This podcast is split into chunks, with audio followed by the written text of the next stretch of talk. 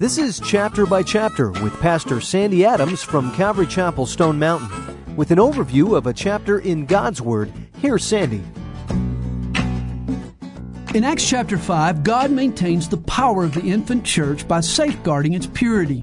A compromising couple lie to the Spirit and pay the price. Peter calls them on the carpet and they never get up.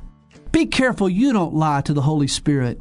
Inflated claims of devotion will be punctured. We sing all to Jesus, I surrender. If God were judging us as he judged Ananias, how many of us would drop dead in the pew? Miracles produce momentum. The church that lacks momentum is a church that has lost the ability to cast the shadow of the supernatural. Jewish leaders arrest the apostles, but an angel arranges an early release. The Jews find their prisoners preaching in the temple. It would have gotten ugly if Gamaliel had not stepped in with a little common sense. If this Jesus movement is of God, no one can stop it. If it's not, it will fizzle. 2,000 years later, it's still going strong. When will men realize what Peter preached is true? Black and blue, bloody and bruised, their backs a collage of crisscross scars, you'd expect the apostles to be nursing their wounds and indulging in a little self pity.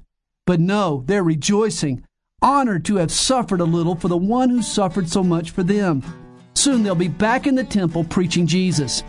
How do you stop such commitment? You don't. It's our desire at Chapter by Chapter to see you reading God's Word. So each day, Pastor Sandy Adams will summarize for you a chapter in the Bible. If you would like a complete study of today's chapter, call us at 8777 by chap. That's 8777 BYCHAP.